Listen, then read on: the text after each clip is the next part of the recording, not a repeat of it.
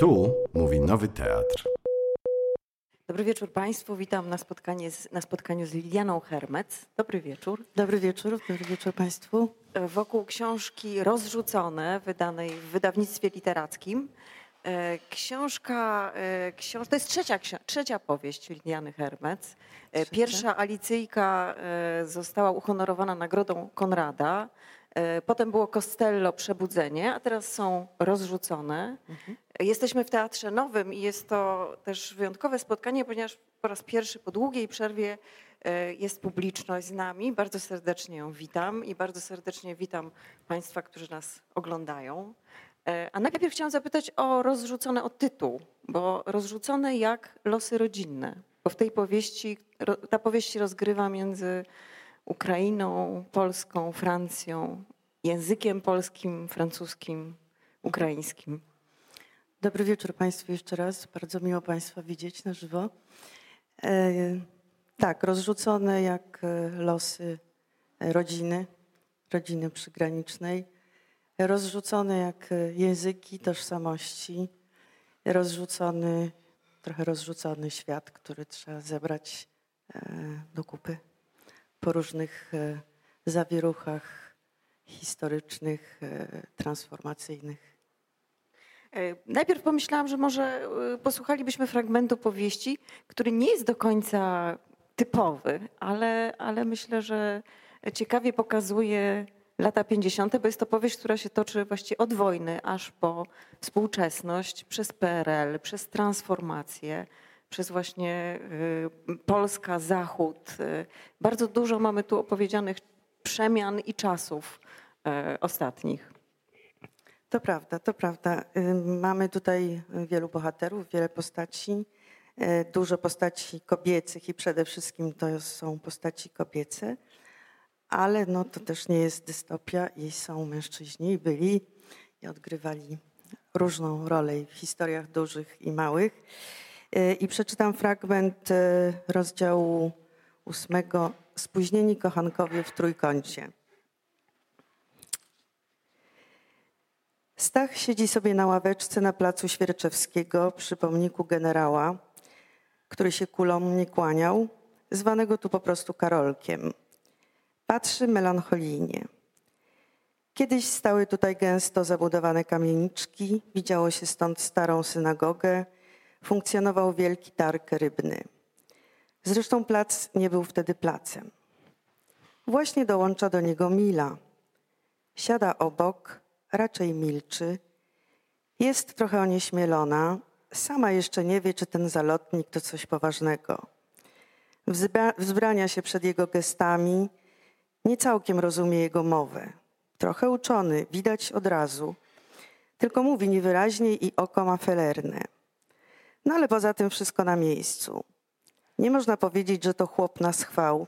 Kurdupelek raczej.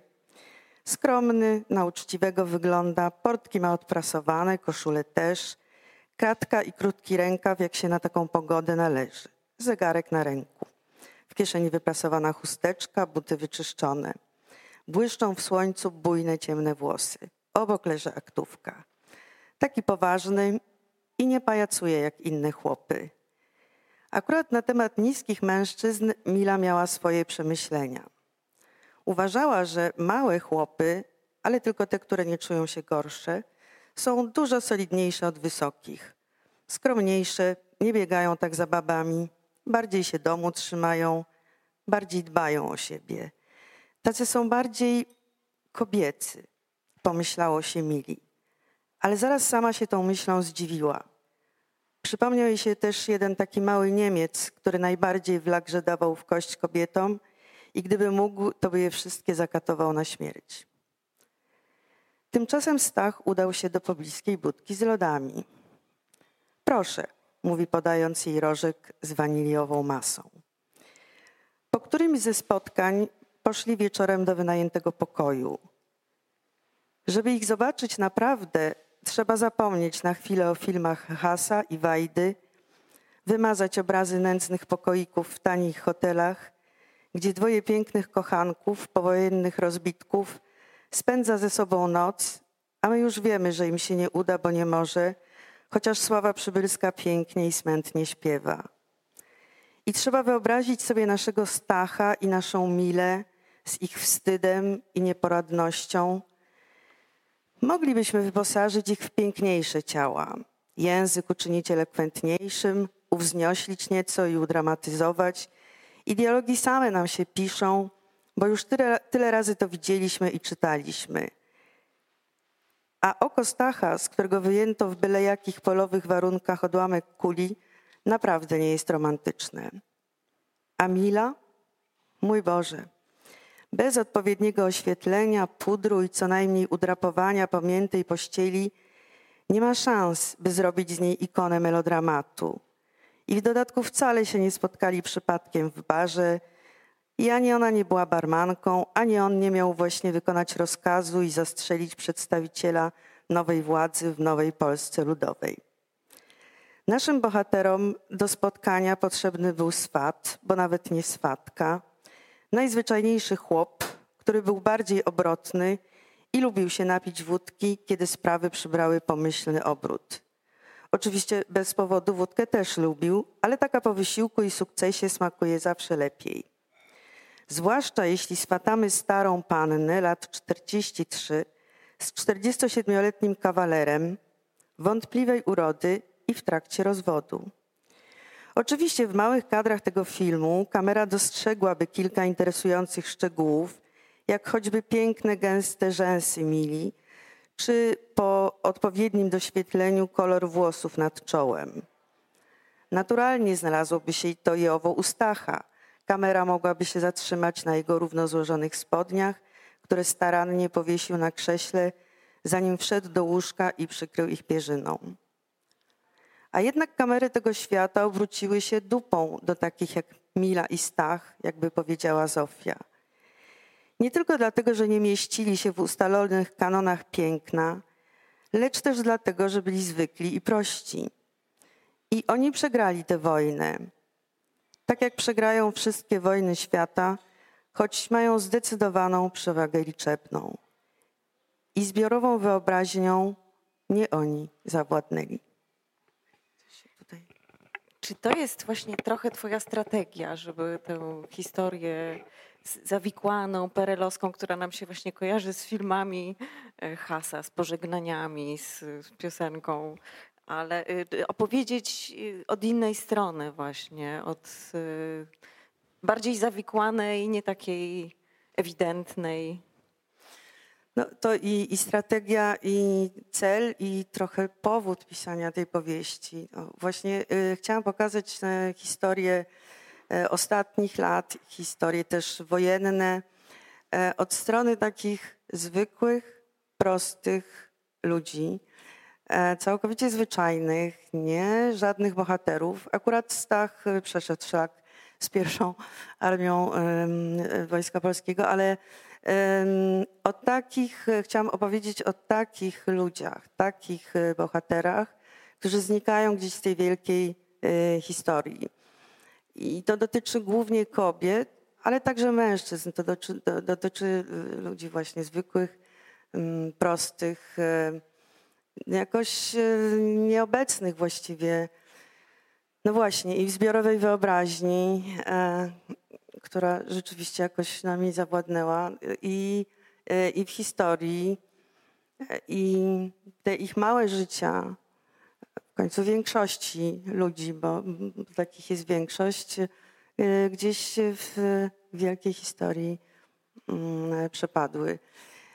Kiedy opowiadamy tę historię, dużą historię, to właściwie zawsze jakoś mnie zastanawiało i fascynowało, Mm, opowiadamy o ważnych wydarzeniach, wielkich wydarzeniach, ważnych w każdym razie. Opowiadamy mm, o bitwach, opowiadamy o bohaterach, opowiadamy o jakichś strategicznych y, momentach militarnych, politycznych czy innych, ale właściwie rzadko opowiadamy o y, zwykłym życiu y, ludzi wtedy, no jeśli mówimy o wojnie, jak, jak oni żyli, z czego żyli, co myśleli, jak no, wiemy jakoś tam, że chcieli przeżyć i przetrwać, prawda, jak większość, ale właściwie jak, jak to życie wyglądało, jak to było z ich, perspektywy. A no, ten fragment akurat, który przeczytałam, to tu jeszcze właściwie no, mamy też zwykłego Stacha, ale mamy też trochę bohatera i też e, akurat na jego przykładzie możemy zobaczyć, co potem Polska Ludowa z tymi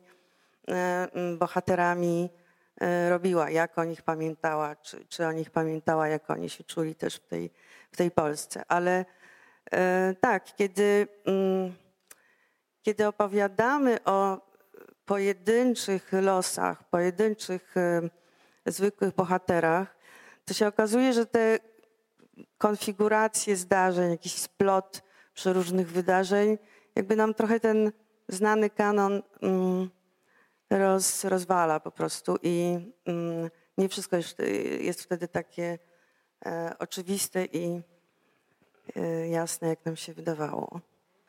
To jest powieść, ale y, no, nasuwa się takie pytanie, czy, czy te postacie mają jakieś pierwowzory w, w twojej rodzinnej historii też polsko-francuskiej? Polsko-francusko-ukraińskiej nawet powiedziałabym. Polsko-francuska część to już może późniejsze lata. E, tak, one mają pierwowzory. Niektóre historie są wręcz prawdziwe. E, I to są też Cała ta mm, rodzinna konstelacja, o której e, opowiadam, wywodzi się z, z regionu, z którego ja też pochodzę, czyli południowo-wschodnia Polska, właściwie tereny przygraniczne, gdzie przesuwały się granice, gdzie tożsamości się mieszały, gdzie języki się mieszały, gdzie to było no, i bardzo niejednorodne i nie, nie takie proste do e, zdefiniowania. No a w tej e, powieściowej e, rodzinie, kiedy ja mówię rodzina, nie mam na myśli klasycznej takiej rodziny, że tylko jest, nie wiem, mama, tata, babcia, dziadek, kolejne pokolenie. Mówię raczej o takiej konstelacji. Te rodziny się, jakby większość postaci pochodzi z jednej wioski, którą nazwałam Praznik. E, ale też no, poprzez małżeństwa, mieszanie się mamy do czynienia ciągle z tym samym regionem, ale też z inną wioską, z okolicami Przemyśla. E, I do, przy tej całej takiej niejednorodności i nieoczywistości i historii, tej dużej historii jest jeszcze tak, że e, no też druga wojna zrobiła tutaj swoje i jakoś rozsypała trochę tę, tę rodzinę. I jedna z e, członkiń tej rodziny, właściwie taka postać główna w, tej, w tym zbiorze moim, czyli Iren, e, po wojnie znalazła się we Francji, konkretnie w Alzacji, czyli też właściwie w regionie przygranicznym, też właściwie nie takim jednorodnym. E, I wyszła tam za mąż. O tym, co się działo w czasie wojny, jakie to było dramatyczne, może nie będę tutaj dużo opowiadać, żeby Państwa zachęcić do, do przeczytania i jakby rozwikłania tej skomplikowanej e, historii. W każdym razie tam, e, tam właściwie to mogłaby być też taka bardzo romantyczna historia. Poznaje, kiedy już udało jej się mm, przeżyć wojnę i trochę też cudem można powiedzieć, poznaje przystojnego e, Francuza, alzackiego żołnierza, który się w niej zakochuje i e, chce się z nią ożenić. E, ona jest pół sierotą, właściwie jest, po wojnie jest nikim nie ma e, dokumentów, nie ma tożsamości, nie bardzo ma do kogo wracać. Kiedy wyjechała, a właściwie trzeba powiedzieć, Iren oburzyłaby się i powiedziałaby: Ja nie wyjechałam, ja zostałam wywieziona. I kiedy kończy się e, wojna, ona właściwie nie wie, co ma ze sobą zrobić. Niewiele już, nie wie właściwie, kto przeżył um, wojnę w Polsce. E, nie ma już matki, nie miała, kiedy wyjeżdżała. e, niewiele rozumie z tego szerszego kontekstu historycznego i z tego, co się, co się dzieje, wydarzyło tak naprawdę.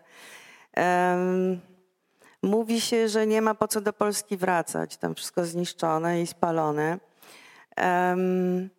Pisze jakieś listy, dostaje odpowiedź od jednej z ciotek i to nie jest odpowiedź zachęcająca.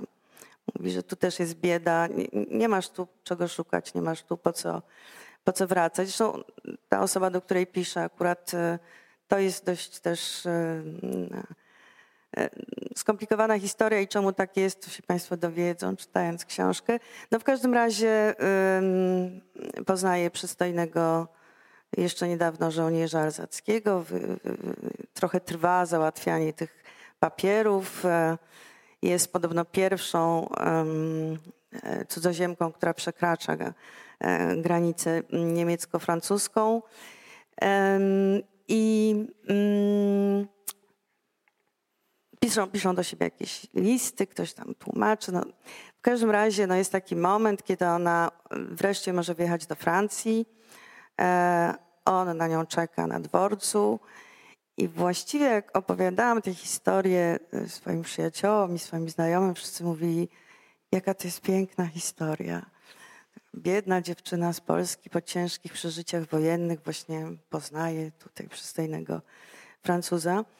E, no tylko, że mm, w życiu to tak jakoś nie, nie chce się ułożyć, mm, tak jakbyśmy chcieli, czy też jak mówi Iren, życie nie zawsze jest jak ty chcesz.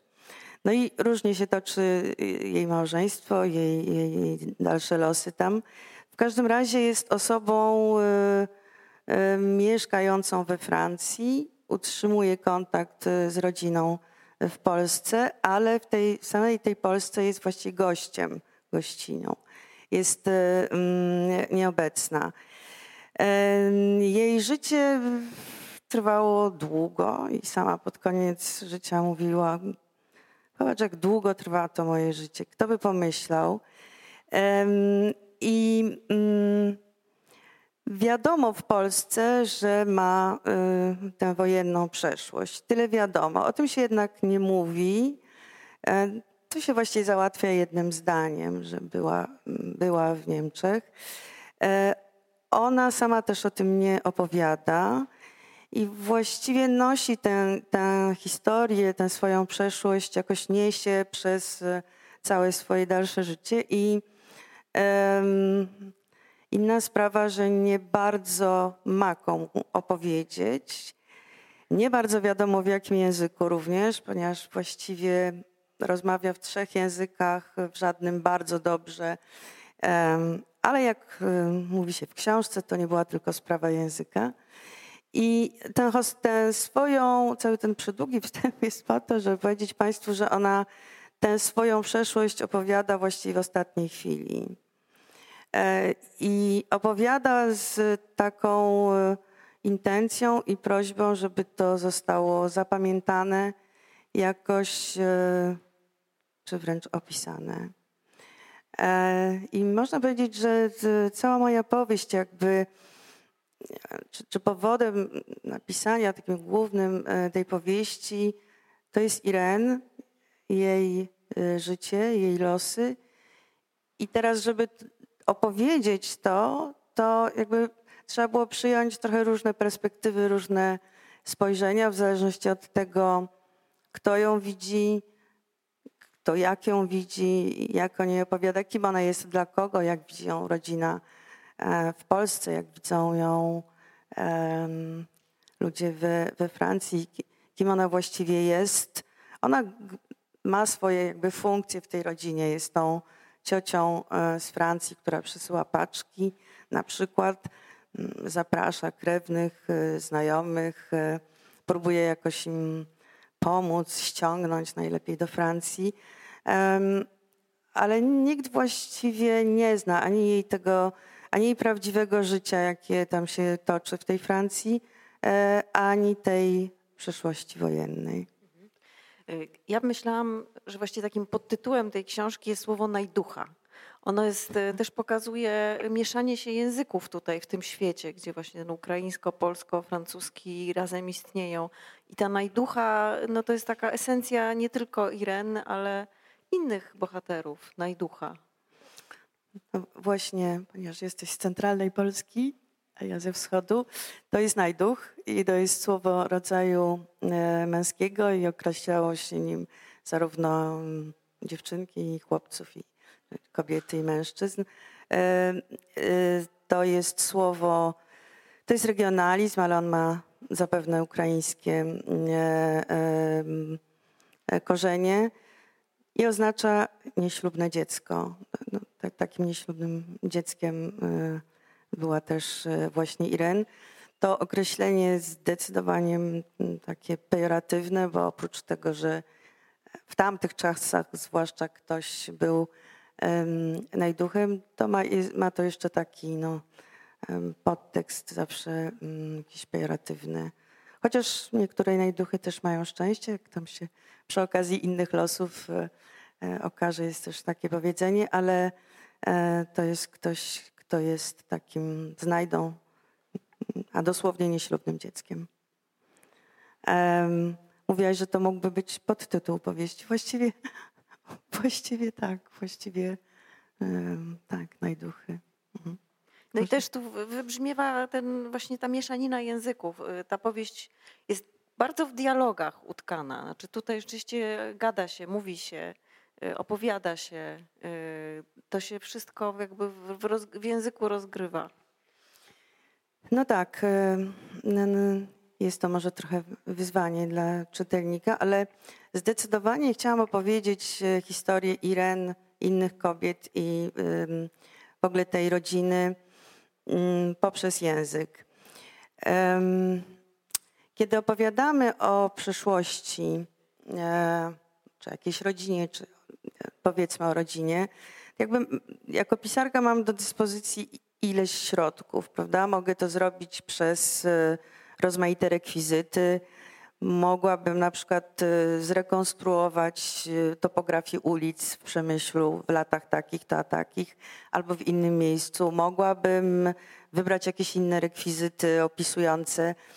Mnie się wydawało, że najciekawszy i najbardziej prawdziwy będzie język e, tych postaci, bo mm, kiedy się mieszka w takim, jak się to mówi, e, przygranicznym tyglu, w takim przygranicznym e, regionie, kiedy się te tożsamości, języki mieszają, kiedy przede wszystkim jeśli się przesuwają granice, a to tak było w tamtym, w tamtym regionie, raz się było po po stronie polskiej, wcześniej było się e, w Związku Radzieckim. E, I kiedy są, jest wojna i są rozmaite ciężkie wydarzenia e, i cała ta historia przez duże H pozbawia ludzi właściwie wszystkiego, zmienia im granice, zabiera im różne rzeczy. To są często rozmaite straty utraty nieplanowane, niezawinione, e, zmienia się im tożsamość, obywatelstwo, to to, co im zostaje właściwie tak naprawdę, to jest język, e, który był ich, ten język e, no, wyniesiony z, z domu rodzinnego, z, z, z rodziny.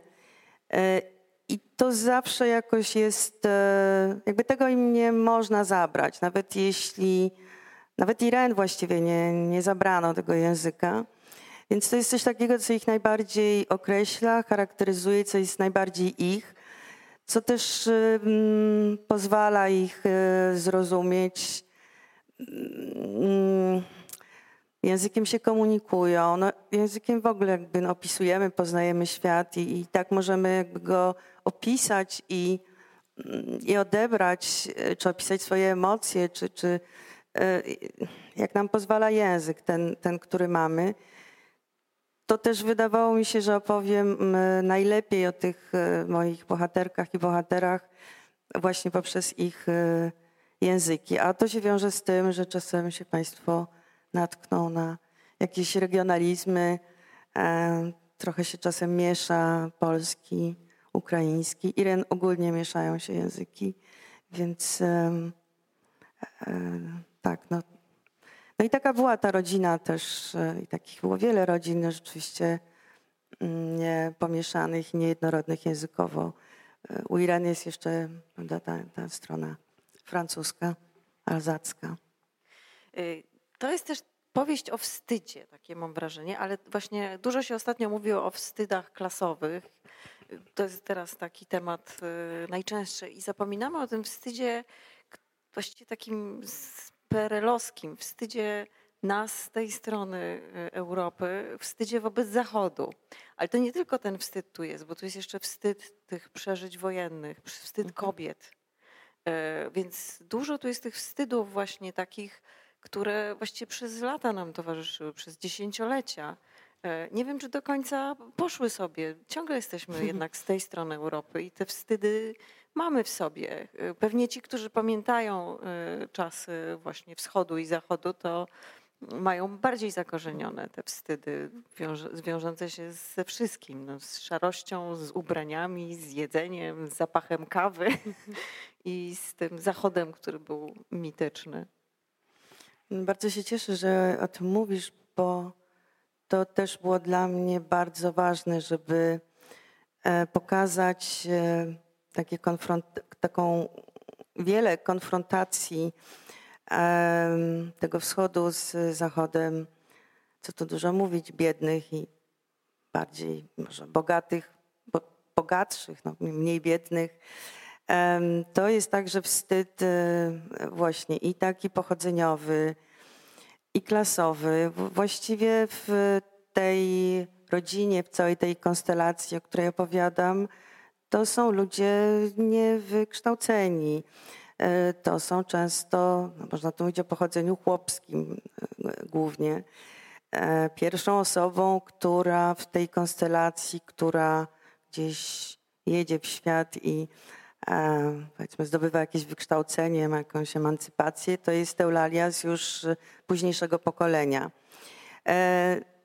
Właśnie, kiedy opowiadaliśmy sobie do tej pory, czy, czy mówiliśmy o o historii tej dużej i, i także nawet tej historii małych ojczyzn, bo mieliśmy też taki nurt e, w literaturze, to jakoś się chyba skupialiśmy głównie na tych właśnie małych ojczyznach, raczej na może pozytywnych rzeczach, e, z tym, które były z tym związane. Natomiast o tym, że się wstydziliśmy różnych rzeczy, to właściwie zaczynamy mówić od niedawna i to jest właśnie i, i pochodzenie, i ta bieda, i mm, jakaś gorszość, jakieś nasze wyobrażenie o tym mitycznym y, Zachodzie.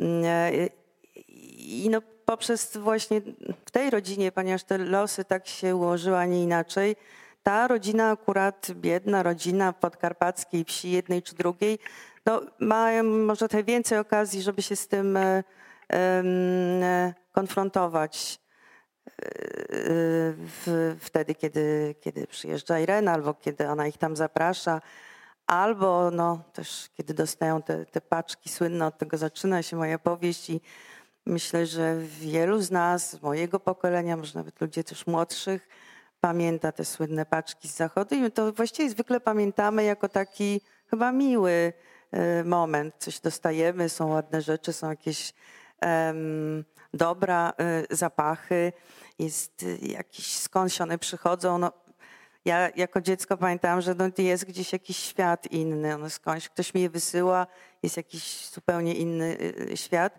Ale cóż to oznaczało właściwie też? Znaczy, no, byliśmy biedni po prostu, byliśmy biedniejsi i, i, i to są miłe, fajne wspomnienia. Wciąż mówimy o tych gumach do rzucia, czy czy innych. W mojej książce akurat Kakao Sushar odgrywa taką mityczną rolę, ale to jest także opowieść o tym, że byliśmy po prostu e, biedni, trzeba było nam pomóc.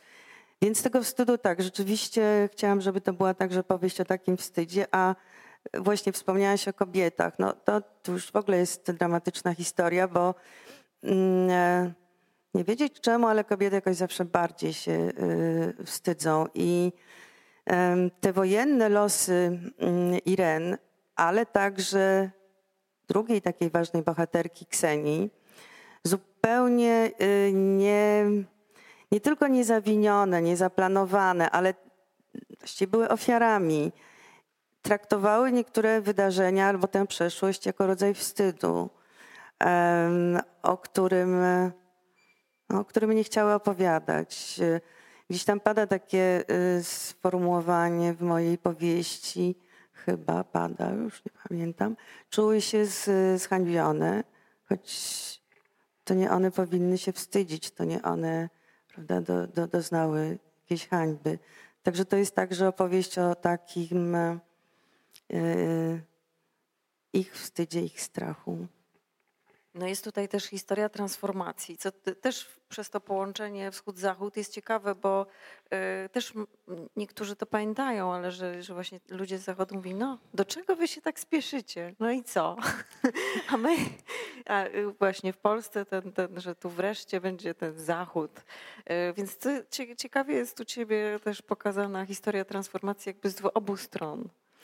No, to chyba jest dla, naprawdę dla ciebie książka, bo odczytujesz ją idealnie. Dokładnie taka jest intencja tych słów Michela, syna Irene, który mówi, tak, tak, ja, ja, idziecie, Polska idzie teraz do przodu, idziecie tam, gdzie my i jest takie haha na koniec. Jakby już, e, no, e, właśnie, jakby chciał nam powiedzieć, gdzie wy idziecie i po co, co wy myślicie, jak, że, że, że to jest tak pięknie i, i różowo. E, no tak, ale to jest e, najpierw jakby no, marzyliśmy prawda, o tej wolności, o, o tym zachodzie i cała ta transformacja wydawała się czymś e, absolutnie jednoznacznie mm, pozytywnym. A po pierwsze, no, nie mogliśmy też wiedzieć właściwie, jak będzie potem. I już no, i cała, i w samej tej rodzinie jakby są ci, którzy trochę wiedzą lepiej, są ci, którzy y, marzą, ale jest też, y, no właśnie w tej rodzinie są niektórzy jej członkowie mogą jakby tego doświadczyć dość szybko i porównać. To zresztą jest dużo, jest dużo takich ambiwalentnych rzeczy, prawda? To tak jak trochę też jak z tym e, darowaniem i obdarowywaniem, prawda? Jest e, w zasadzie obdarowywaniu kogoś, co do istoty rzeczy nie ma niczego złego. Jest kwestia, jak się czuje z tym ten obdarowany e, i jak mu jest z tym, czy jest mu z tym wygodnie. I, i jest kwestia też jakiejś umiejętności obdarowywania. No i oczywiście, jak to często bywa, kwestia dobrych intencji, które, e, no, które gdzieś e, coś może trafić po drodze. I to jest Mamy taką opowieść też o młodszym pokoleniu z Ukrainy, która emigruje do Francji i tak się wydawało, że Irene nieba im chciała przychylić. E, I to się nie zawsze udaje z różnych powodów, właściwie też bez e, niekoniecznie z czyjejś winy. Y, jeszcze myślałam o takim, y, no właśnie nie wiem, czy, czy, tak, tak, tak, czy tak rzeczywiście jest, ale czy często te więzy rodzinne, przyjacielskie między wschodem i zachodem i tym biednym wschodem, właśnie te paczki, y, że te relacje były jakby silniejsze wtedy, że często wiele, wiele mm, takich, no właśnie tych ob, ob, my obdarowujemy, mamy tutaj tych swoich biednych Polaków. Mhm że później się to jakby, przynajmniej w mojej rodzinie to się rozeszło, znaczy takie, już nie wiadomo kto tam gdzie jest, że, że mm, w tym, ten taki związek e, był wtedy silniejszy przez tą trochę relację, że tutaj wysyłamy te paczki, pamiętamy o tej rodzinie mhm. czy przyjaciołach w, w Polsce, biednej Polsce, a później to się tak rozeszło. Było prościej świat był wtedy prostszy. Byliśmy tymi biedniejszymi, właśnie trzeba było nam pomagać, nas obdarowywać. Po transformacji to, to się zmienia. Sama Irene w powieści trochę gubi się. No, jak to zawsze, to był ten biedniejszy świat i wiedziała, co komu przywieźć i y, czym kogoś obdarować. No a ta przysłowiowa paczka kawy w latach 90. nie była już rarytasem. I zresztą no, są w powieści także, jest mowa o tym i są takie fragmenty.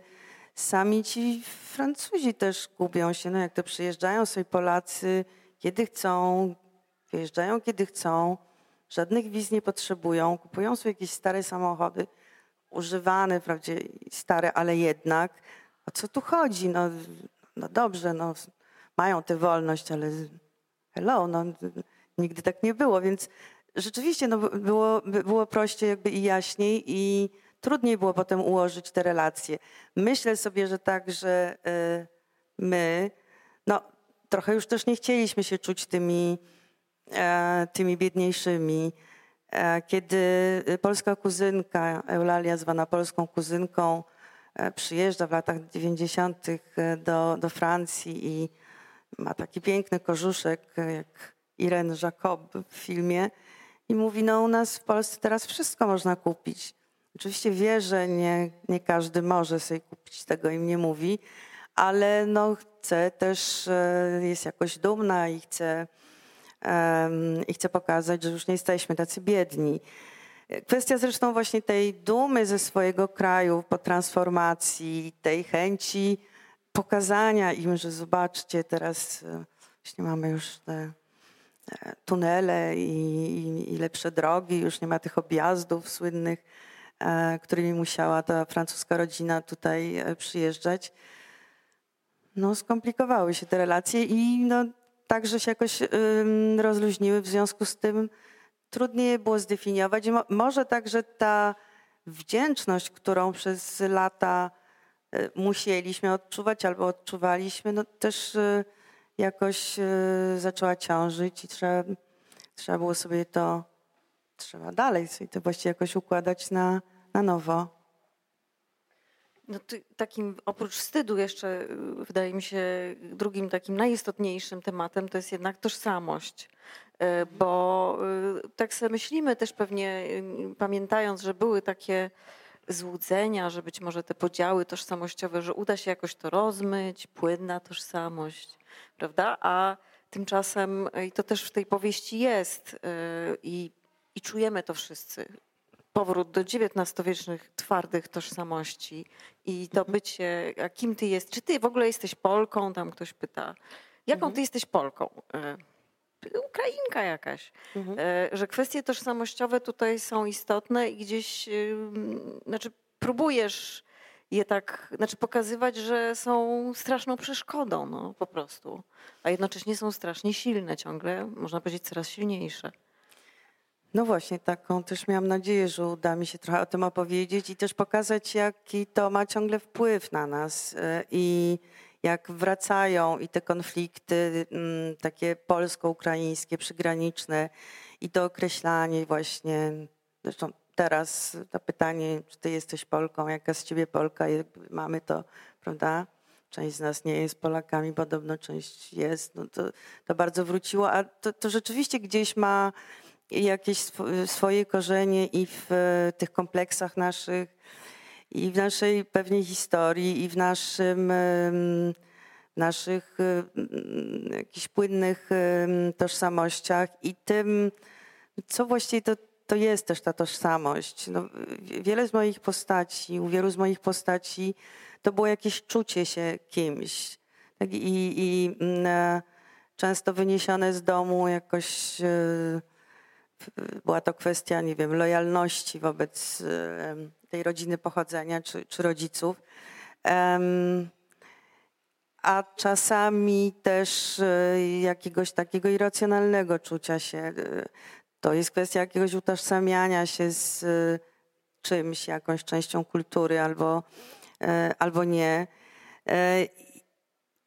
I ciągle to, to są sprawy trudne i ciągle takie w regionie, z którego pochodzę, ale myślę, że to także dotyczy innych regionów Polski i także gdzieś no, przy innych granicach, to wypominanie pochodzenia albo mówienie o pochodzeniu było zawsze takim zapalnym punktem na południowym wschodzie, kiedy rodziny się y, kłóciły, małżeństwa albo rodziny, to to ciukanie i wypominanie pochodzenia było czymś takim najbardziej dotkliwym.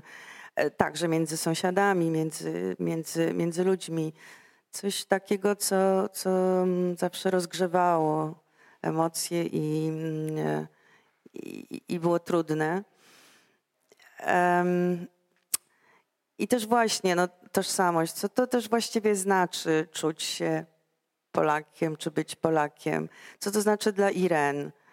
E, co to jest właśnie ta ojczyzna? Ona się zastanawia. No, jej, jej, jej, jej los, jej przypadek był jakoś trudny i specyficzny, ale no, dochodzi do wniosku, że to właściwie jest trochę wspomnień lepszych lub gorszych. Ale tak naprawdę to może język tylko jakoś y, oznacza e, tę tożsamość i, i tę ojczyznę. Co to też właściwie znaczy być Polakiem, nie Polakiem, Francuzem dzisiaj w otwartej Europie. Jakie są te kontury? Czy, czy to rzeczywiście jest sprawa, e, te kontury się pokrywają jakoś, e, nie wiem, geograficznie, czy, czy to jest bardziej e, lojalność, czy to jest coś bardzo głębokiego i, i czym to miałoby być? I teraz przy otwarciu granic na przykład i nie wiem, kim się, kim się kto czuje. Także mm, tak, no, taki, myślę sobie, że to, o czym ja piszę i przez te kilkadziesiąt lat y, y, jakoś ma to ślad, znaczy ten ślad został na pewno do, do dzisiaj w Polsce. Znaczy te granice jakoś nie wydają mi się coraz bardziej otwarte. Wreszcie jakiś jest y, powrót do takiego twardego określenia kim się jest i y, narzucania no, takiej właśnie wyznaczenia, kto nie jest kim. No bo no, jakieś mamy ciągle my, my, znaczy nie tylko my, no bo jakby w ogóle tak jest na świecie, ale y, co jest takiego w tych właśnie, w tych granicach i w tym y, zdefiniowaniu się i, i, i, zamknięciu, co nam to załatwia właściwie? Co, dlaczego to jest takie ciągle... Y, potrzebne i, i, tak strasznie różnicujące i, dzielące i, i no właśnie, 20, mamy wiek, który mamy i to właściwie ciągle są jakieś takie zapalne prawda, sprawy i, e, i punkty. E, Francuz się dziwi, dlaczego ci Polacy grzebią ciągle w przeszłości? To jest też istotne tutaj pytanie. Nic tylko duchy i duchy. No właśnie, a nie masz wrażenia, że grzebiemy częściej niż inni w przeszłości? Tam w ogóle pytają takie pytania, czemu ciągniemy za sobą tych, y, tych umarłych. Coś takiego chyba mamy bardziej niż inni, że musimy tam ciągle grzebać i szukać y, i jakoś się konfrontować i, i, analizować i, i, jakoś wracają te upiory. Więc e, taki Francuz myśli sobie, no zamiast, zamiast iść do przodu, zamiast się zająć życiem, ciągle, ciągle w tym grzebią. No, a z drugiej strony, no właśnie, no jak w tym nie grzebać, kiedy są te nieopowiedziane historie, nieopowiedziane losy, historie pełne wstydu, jakiegoś bólu też. E, więc e, może to grzebanie w przeszłości wciąż jest jakoś dla nas terapeutyczne i a w każdym razie, no może ta konfrontacja jest potrzebna, żeby pójść dalej. Może trzeba najpierw wyciągnąć ten swój, nasz wstyd, trochę się mu przyjrzeć albo go nazwać i, i może to pozwala jakoś e, ruszyć do przodu, żeby ten Francuz był zadowolony. No właśnie, znaczy przypomina się oczywiście e, zdanie Janion e, do Europy tak, ale z naszymi zmarłymi i to były lata 90., więc to był zupełnie inny czas i wydaje się, że jest tu taka dwuznaczność tego, że jednocześnie my w Polsce cały czas z tymi duchami przeszłości w, w sposób taki, który, którym Janion ostrzegała, e, jesteśmy y, ściśle związani, wyciągając, grzebiąc. Z drugiej strony, no właśnie, znaczy, że ten proces jakby dogadywania się z przeszłością ciągle trwa, ale jakby na takich na dwutorowo. Mhm. Że z jednej strony, bo twoja książka też się wpisuje jednak w takiej wiele książek, które teraz akurat w tym sezonie wracają do wojny, opowiadają te jakieś historie. Tutaj przed chwilą do nas podszedł ktoś i mówi, postawię twoją książkę koło przewozu Stasiuka. No to mamy jakąś nieopowiadaną, nieopowiedzianą historię. Mm, Grzebałkowska, Wojenka, mm, e, Szperkowicz. E, wracają nieopowiedziane historie właśnie z przeszłości. Jakieś wstydy, jakieś właśnie e, te rzeczy, które, których nie było. Więc mamy ten powrót przeszłości, z drugiej strony mamy oficjalny jakby powrót historii na różne sposoby w programach szkolnych i tak no dalej. Właśnie. No, myślę sobie, że jakoś sobie opowiadamy siebie znowu, opowiadamy sobie tę mm, Polskę, której nie mogliśmy opowiadać e, tak, jak chcieliśmy, czy nie mogliśmy za PRL-u. Ciągle mamy, ja sama się zastanawiam właściwie, dlaczego my, pisarze, też grzebiemy w tej przeszłości. Ciągle byśmy się naprawdę nie mogli zająć innymi rzeczami, a jednak coś w tym jest. Wielu, wielu z nas y, do tego, do tego wraca i myślę, że oczywiście trudniej jest też może opisywać tę współczesność, ale jest ona jakoś płynna, nie, nieustalona, jest w ruchu. Ale myślę, że jest w tym coś głębszego. No, potrzebujemy sobie opowiadać te historie i potrzebujemy do tego wracać, potrzebujemy się być może jakoś oczyszczać, potrzebujemy się z tym konfrontować. I może rzeczywiście no, nie, nie, nie, nie można pójść dalej, dopóki się jakoś czegoś, czegoś z tym nie zrobi. No ale też jest tak, że mm, różnie sobie opowiadaliśmy do tej pory tę, historię i opowiadając ją jednocześnie też ukrywaliśmy wiele rzeczy z tej historii. Właśnie ukrywaliśmy wstyd klasowy. Nie opowiadały często kobiety też swojej historii, nie, nie wiem, cała sprawa klasy ludowej, tak zwanej, czy, czy, czy powiedzieć chłopskiej, była, jak wiesz, literatura ludowa i chłopska, ale pisarek tam było mało spraw jakby związanych z kobietami. Też raczej E, raczej nie było. Więc my rzeczywiście mamy dużo nieopowiedzianych historii, myślę, i to e, i pewnie dlatego e, ciągle w tym grzebiemy. Ja tylko mam taką nadzieję, że to moje grzebanie w przeszłości ma jakiś także mm, sens i, i coś nam mówi o teraźniejszości. Tak chciałam, żeby ta książka wybrzmiała i mam nadzieję, że trochę tak jest, że, że coś nam to otwiera, objaśnia, pokazuje nam też może nas y, takich, jakimi teraz jesteśmy. No właśnie, rozrzucone dotyczy też formy opowieści, prawda? Bo to nie jest y, taka spójna historia z puentą, z rozwiązaną zagadką.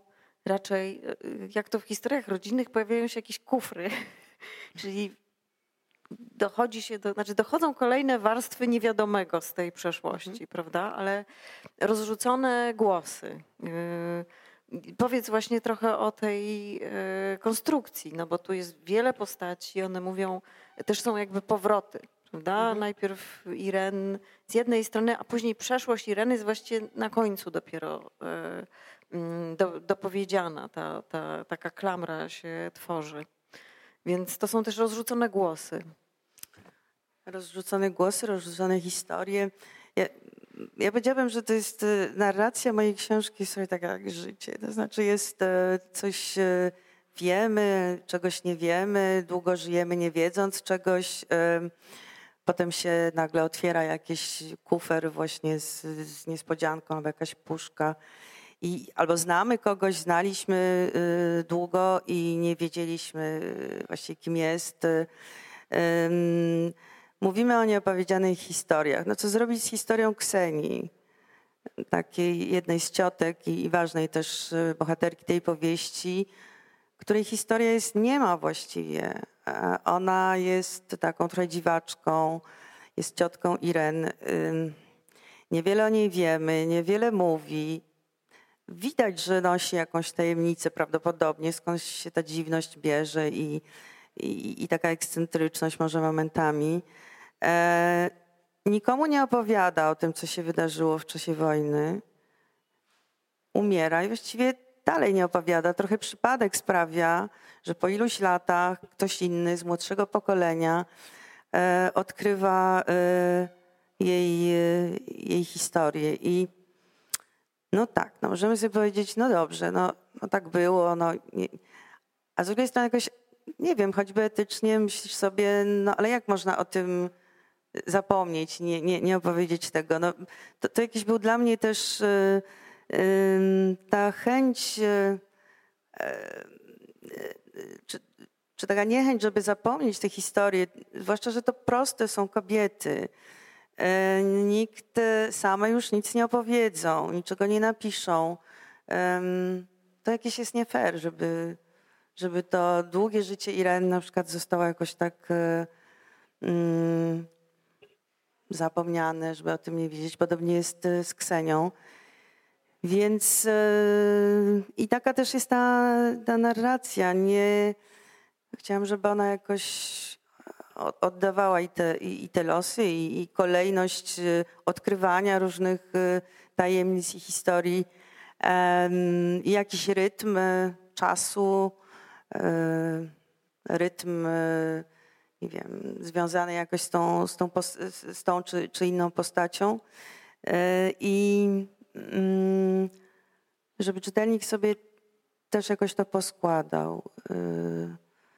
E, nie, nie chciałam robić takiej konstrukcji, że ja tu narrator wszechwiedzący, właśnie wszystko wiem i będę tak w retrospektywie wam to opowiadać, tylko e, chciałam, żeby to to było no, ciężkie trochę jak życie i, i takie do, do, do poskładania. Poza, poza tym y, no to, to także ma takie znaczenie, że po prostu nie wiedzieliśmy różnych rzeczy o danej osobie, czy o tej ciotce, czy innej, czy o naszych krewnych i, i potem z, dowiadujesz się tego bardzo późno, już jest za późno na cokolwiek i myślisz sobie, rany boskie, nic nie, nie wiedziałam, nic nie wiedziałam.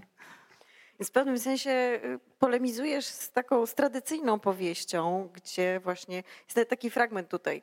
Y, w życiu ludzie mijają się i nie spotykają, kiedy powinni, a wątki wędrują równolegle, niezależnie od siebie. I nie ma żadnego porządnego narratora, który by, to, tym, który by tym solidnie zarządził. I to jest jakby no życie kontra powieść, ale u ciebie też nie ma tego narratora, który by wszystko wiedział. Mhm i który by wiedział na przykład, co się stało z kimś, kto zniknął. No tego, tak, tego tutaj nie wie nikt. Czy są, są rzeczy, które się wyjaśnią w tej historii, ale są takie, które się nie wyjaśnią, bo, bo nie mogą. E, tak, ale ja tutaj nie udaję, że jest wszechwiedzący narrator, który skąd miałby wiedzieć też różne rzeczy.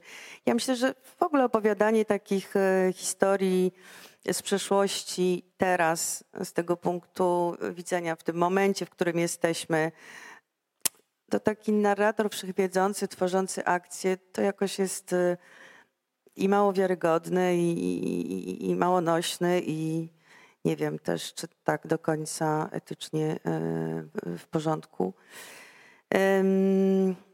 No a tak, w mojej powieści znikają, znikają osoby, znikają w czasie wojny, no ale znikają także po wojnie i nie, czasem się nie odnajdują i, i to już niewielka historia wkracza, tylko życie i jakieś tajemnicze, e, tajemnicze sprawy tajemnicze, nie w sensie magii, bo raczej magii nie ma w mojej powieści, ale tak, ktoś znika i się nie, nie odnajduje, tak bywa czasami.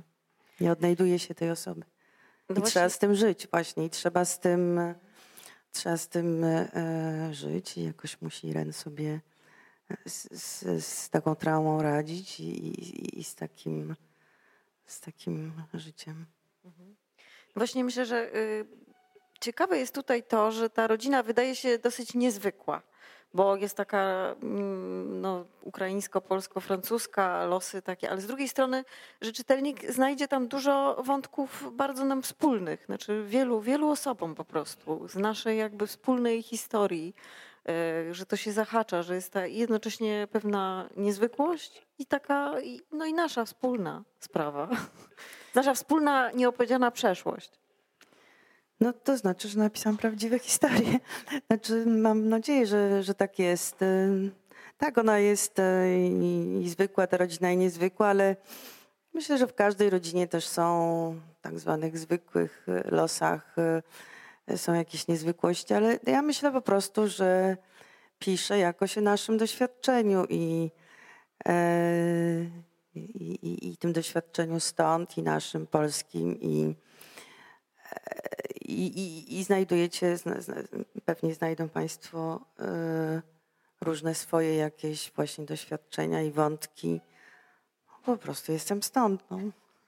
I, i, są, e, I są to e, historie prawdziwe. Myślę, że chyba sobie, znaczy oczywiście, że wiedziałam, że to jest jakoś nasz wspólny los. Nie, nie, nie, nie. Z różnych regionów e, pochodzimy, różne, różne mieliśmy do, doświadczenia, klasowo jesteśmy różni także, ale e, myślę, że jestem też blisko życia i, i różnych doświadczeń i, i wątków, które po prostu są nam wspólne. Pewnie one jakoś rezonują, a tak przynajmniej piszą mi E, czytelnicy i mówią, że coś swojego tam odnajdują, siebie tam odnajdują albo, albo jakieś, e, no pisze o nas po prostu. No i to jest ten miły moment, który e, mogę powiedzieć po, po długim czasie, że jest miejsce na pytania z sali. Gdyby ktoś miał jakieś pytanie, to, to można zadać. Jeszcze na koniec tylko zapytam, bo oprócz najducha, który się pojawia, pojawia się też polityka. Mhm. jako, jako pismo, oczywiście bliskie mi, bo pracuję w polityce, ale e, też polityka no właśnie czytana w PRL-u. Ta płachta polityki tutaj e, wielokrotnie jest.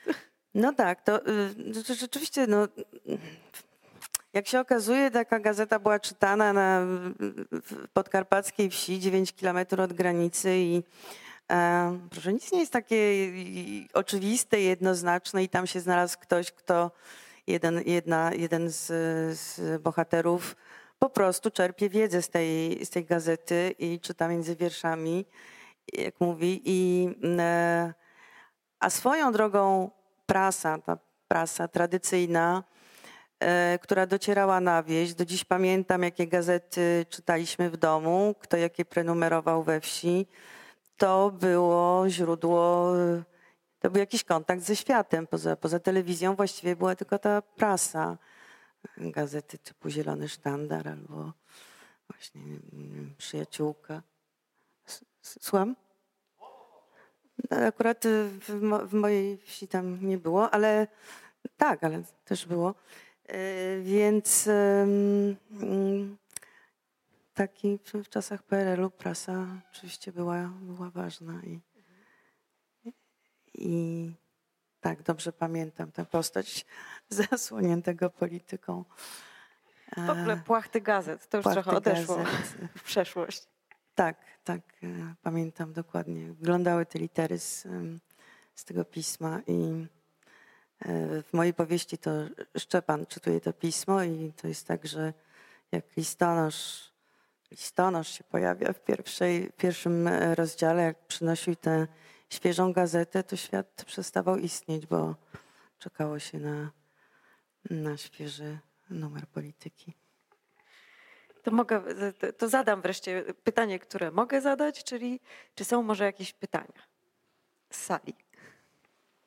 Wszystko się zaczyna od generała, którym się kulą nie kłaniał mhm. i w 46 się pokłonił.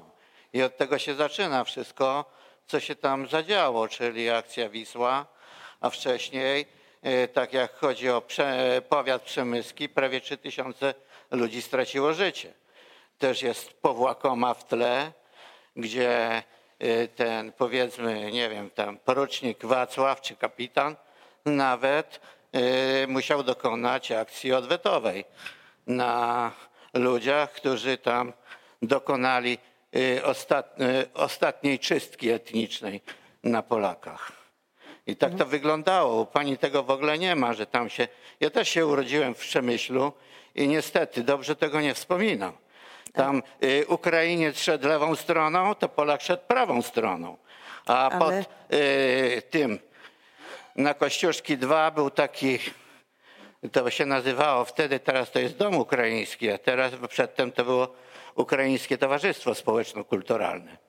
To człowiek, który tam szanował swoje życie, nie przechodził koło tego, bo tam mogła cegła spaść na głowę. W tym Ukrainie tam, tam się odbywały czasami jakieś ten kino zastępcze, kino Bałtyk tam poszło na jakiś czas.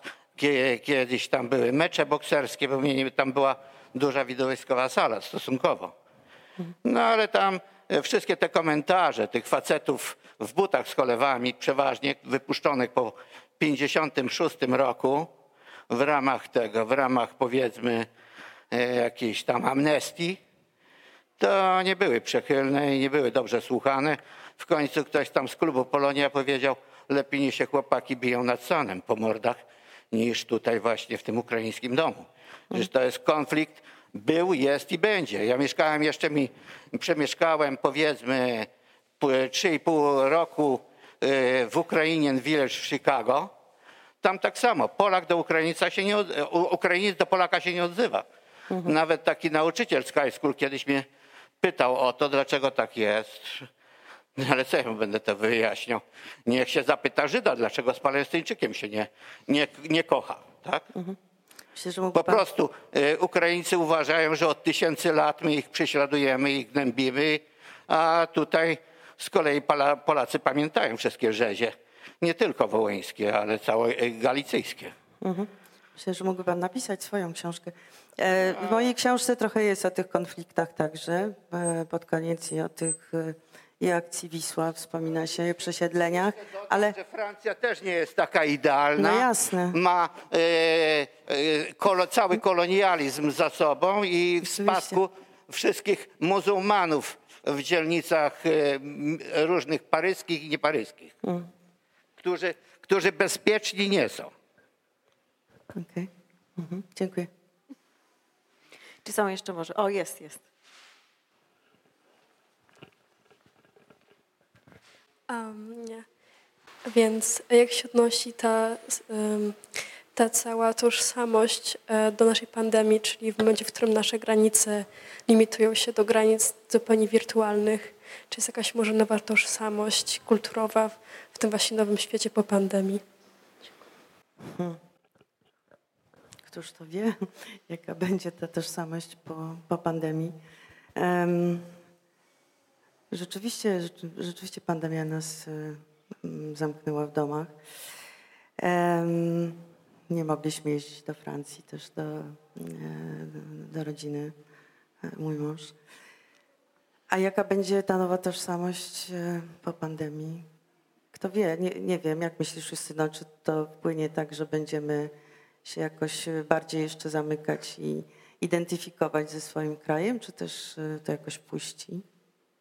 Trudno powiedzieć, kiedy będzie po pandemii całkiem. Też. To prawda, na razie jesteśmy w jakimś e, takim. Ale mm, to jest mm, też bardzo ciekawe pytanie, bo to też oczywiście e, jakiś e, ma wpływ. Zamykanie granic, pilnowanie swoich granic, wpuszczanie do, do, do, do, swoich granic innych z paszportem covidowym, czy, czy, czy nie. Na pewno to jakoś jest instatu na scenie, coś się, być może coś się nowego tworzy, a może, a może nie. No właśnie myślałam jeszcze w czasie naszej rozmowy, tak jest następne pytanie, że na przykład w Wielkiej Brytanii e, najpopularniejszym gatunkiem są dystopie teraz, że e, proza anglosaska się skupia na myśleniu o, o przysz, przyszłości w takich też ciemnych barwach. Natomiast w Polsce przeszłość, cały czas przeszłość. Znaczy, no, można powiedzieć, że dystopię mieliśmy w postaci pandemii. a właściwie miałam takie poczucie, że dzieje się jakaś dystopia właśnie. Em, No różnimy się, ciągle się różnimy i em, ciągle jednak jakoś e, w tej przeszłości tkwimy, to prawda. Ten Francuz w powieści miał rację, ma rację. E, Z tyłu jest pytanie. Że mogę zdjąć e, maseczkę do zadania pytania. Przede wszystkim bardzo chciałam podziękować e, za spotkanie. Zabieram głos nie czytając powieści, więc to jest chyba najlepszy dowód, że powieść jest warta przeczytania, skoro już wywołuje pytania. E, chciałam powiedzieć, że wielokrotnie wspominała Pani o tych nieopowiedzianych historiach, wychodząc z założenia, że są one prawdziwe. Co to jest w ogóle prawda? Która historia jest prawdziwa? Y, pozwalam sobie na kilka obserwacji. Mówiliśmy y, teraz o pandemii i o zamykaniu granic. Tak się akurat składa, że przyjechałam do Warszawy spoza granic Polski około 10 dni temu. Zapewniam Panie, że na żadnej granicy lądowej nie ma żadnej kontroli. Żadnej. Więc te granice może sobie wyznaczamy sami. I te granice są właśnie tożsamościowe. I ostatnie pytanie. Y, mówiła Pani wielokrotnie ten Francuz z Alzacji. A ilu jest Francuzów w Alzacji? Ilu mieszkańców Alzacji powie o sobie w pierwszym zdaniu, że jestem Francuzem? Dziękuję bardzo. Bardzo się cieszę, że padło tutaj to słowo e, granica. Myśmy o tym mówiły, ale w mojej powieści e, granice mają znaczenie wielorakie. Mówimy oczywiście o tych granicach e, przesuwanych, geograficznych, ale bardzo ważne są też granice, jakie noszą te postaci w sobie które trzeba przekroczyć. To dotyczy wielu kobiet w powieści i tego, e, co one muszą zrobić i jakie granice w sobie pokonać, żeby opowiedzieć, żeby się nie wstydzić, żeby mm, wyjechać, żeby pójść dalej. Te granice też w mojej powieści wyznacza nie tylko ta historia przez duże H. To są czasami e, granice jakieś emocjonalne, e, wywoływane na przykład przez jakiś uraz, który, który w sobie nosimy. Jest taka postać e, Zofii w mojej powieści, która, której Ukraińcy zamordowali, bandy UPA zamordowali męża w 1945 roku co, co oczywiście y, y, bardzo ciężko przeżyła i było to traumatyczne, ale do końca życia też nosiła w sobie taki uraz do siostry, mm, która ją okradła z y, szelanowych chustek, które były jedynym, jedyną, które były jedyną pamiątką, jedynym wianem, jakie dostała od matki, a matkę straciła bardzo wcześnie. E, I to był taki żal, który miała, ta siostra została wysiedlona, właściwie wyjechała też no ona akurat na ochotnika na, na Ukrainę. I pozostał w niej taki uraz i, i żal y, do końca. I trudno jej było, jakiś, jakiś afekt został, trudno jej było wybaczyć, to i trudno było zapomnieć. Więc te granice naprawdę mają bardzo duże znaczenie, różne znaczenie w mojej powieści. Jeśli chodzi o e, Alzację, o tym nie mówiliśmy y, dużo, bo pewnie już nie, nie, nie sposób o wszystkim e, to opowiedzieć, ale to dość szczególny region i skoro zadaje Pani to pytanie, to, to pewnie Pani wie, że tak jest. E, ta przechodniość Alzacji, przynależność do, do Niemiec, do Francji, mocna taka identyfikacja regionalna i, i właściwie i z mojego doświadczenia też, a mieszkałam kilka lat w Alzacji, wynika, że um, kiedy zapytamy przeciętnego mieszkańca Alzacji, kim jest, mówi: Jestem Alzatczykiem. I to zwłaszcza wśród starszego pokolenia, ale nie tylko. Tam także zresztą odradzają się e, takie bardzo skrajne, e, zawsze zresztą były. To jest region, który chyba najczęściej głosuje na Marine Le Pen, także. E, więc e, też ich ta tożsamość jest e, mocno skomplikowana i, i, i, i bardzo jakoś związana z tym regionem. To jest także region, w którym jeden chyba z tych we Francji, w których e, stosunkowo najczęściej mówi się dialektem. Więc e, ja tutaj używam słowa Francuz czy Francuz Alzacji, jakby żeby nie, nie, nie, nie komplikować, prawda, nie wchodzić w szczegóły, ale i rzeczywiście tak się ułożyło, że, że losy tej Iran jakby z jednego pogranicza trochę się przeniosły na, na, na drugie. Znaczy te, jako, jakoś też to był region e, przecież taki nie, nie, nietypowo francuski i, i dość dużo ma, mający w swojej kulturze tych elementów niemieckich. I mogę powiedzieć kolejną rzecz miłą, której dawno nie mówiliśmy, mianowicie autorka chętnie podpisze Państwu książki, co też się nie odbywało przez cały czas pandemii.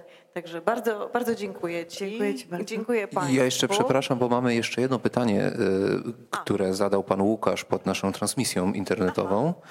Y, I pan Łukasz y, tutaj cytuje y, 159 stronę książki pani Liliany. E, I tak właśnie ludzie tworzą sztukę z obiektów, obrazów i wspomnień. I niektórym udaje się z tym połączyć niewidzialnymi kabelkami, a niektórym nie. I nie wiadomo dlaczego tak jest. I pan Łukasz się pyta, to czym są te kabelki? A to jest cytat z takiego rozdziału, który się nazywa Instalacja i opowiada o e, śmierci e, Anastazji, jednej z ciotek. Trudno powiedzieć, czym są te kabelki, ale rzeczywiście mm, z różnych rzeczy oczywiście tworzymy sztukę, ale gdzieś e, także właśnie z pamięci, z, em, z obrazów, z jakichś ja wła- właściwie chyba mówię tam o tajemnicy trochę. I tajemnicy, dlaczego tworzymy, jak to jest, że się z czymś e, e, łączymy. I mam tutaj na myśli pamięć, i obrazy, i, i różne rzeczy. Jak to jest, że jedni to robią, i jak to jest, że inni to odbierają, a inni tego nie robią i, i, i nie odbierają. I mogłabym powiedzieć, że nie, nie nadają na tych samych kabelkach, więc w tym rozdziale jest e, mowa, jest opis śmierci Anastazji, który rzeczywiście w, w głowie narratorki pozostał jako taki, przede wszystkim taki obraz, mocny obraz em, kolorów smutku. A, a czemu tworzymy i jak, jak się łączymy, trudno powiedzieć naprawdę. Ja czytałam twoje, twoją Alicyjkę, potem e, Costello Przebudzenie E, i tak otwierałam, tak, oczywiście przeczytałam początek e, rozrzucony tak e, kusiło, żeby otworzyć tak w środku też i, i, i, tak trochę na, na chybił trafił. Byłam tak pod wielkim wrażeniem tego języka. Ale też chciałam Cię zapytać e, o e, jak, jak, jak, jak ta książka ma się do, do, do, do Alicyjki i do, do, do drugiej Twojej książki. E, Jakoś ja mam swoją, swoją taką e, e, kontynuację tak w głowie, Masz ale swoją teorię. swoją teorię, tak. No. Znaczy, wydaje mi się, że jest ona dużo bliższa Alicyjki prawda, niż e, książki o Elizabeth Costello. To zdecydowanie i w stylistyce, i w problematyce. Em, a co jest wspólne? Kobiety przede wszystkim to, że jakoś e, chcę i chyba potrafię i wydaje mi się, że warto przede wszystkim więcej piszę o kobietach. Myślę, że zaraz powiesz, czy to się zgadza z Twoją teorią. Myślę, że jest jakiś też może rys w języku i w narracji podobny. To znaczy można znaleźć coś, coś wspólnego, bo ja wiem, może także w jakimś klimacie czy, czy, czy stylu, jeśli chodzi o te trzy książki.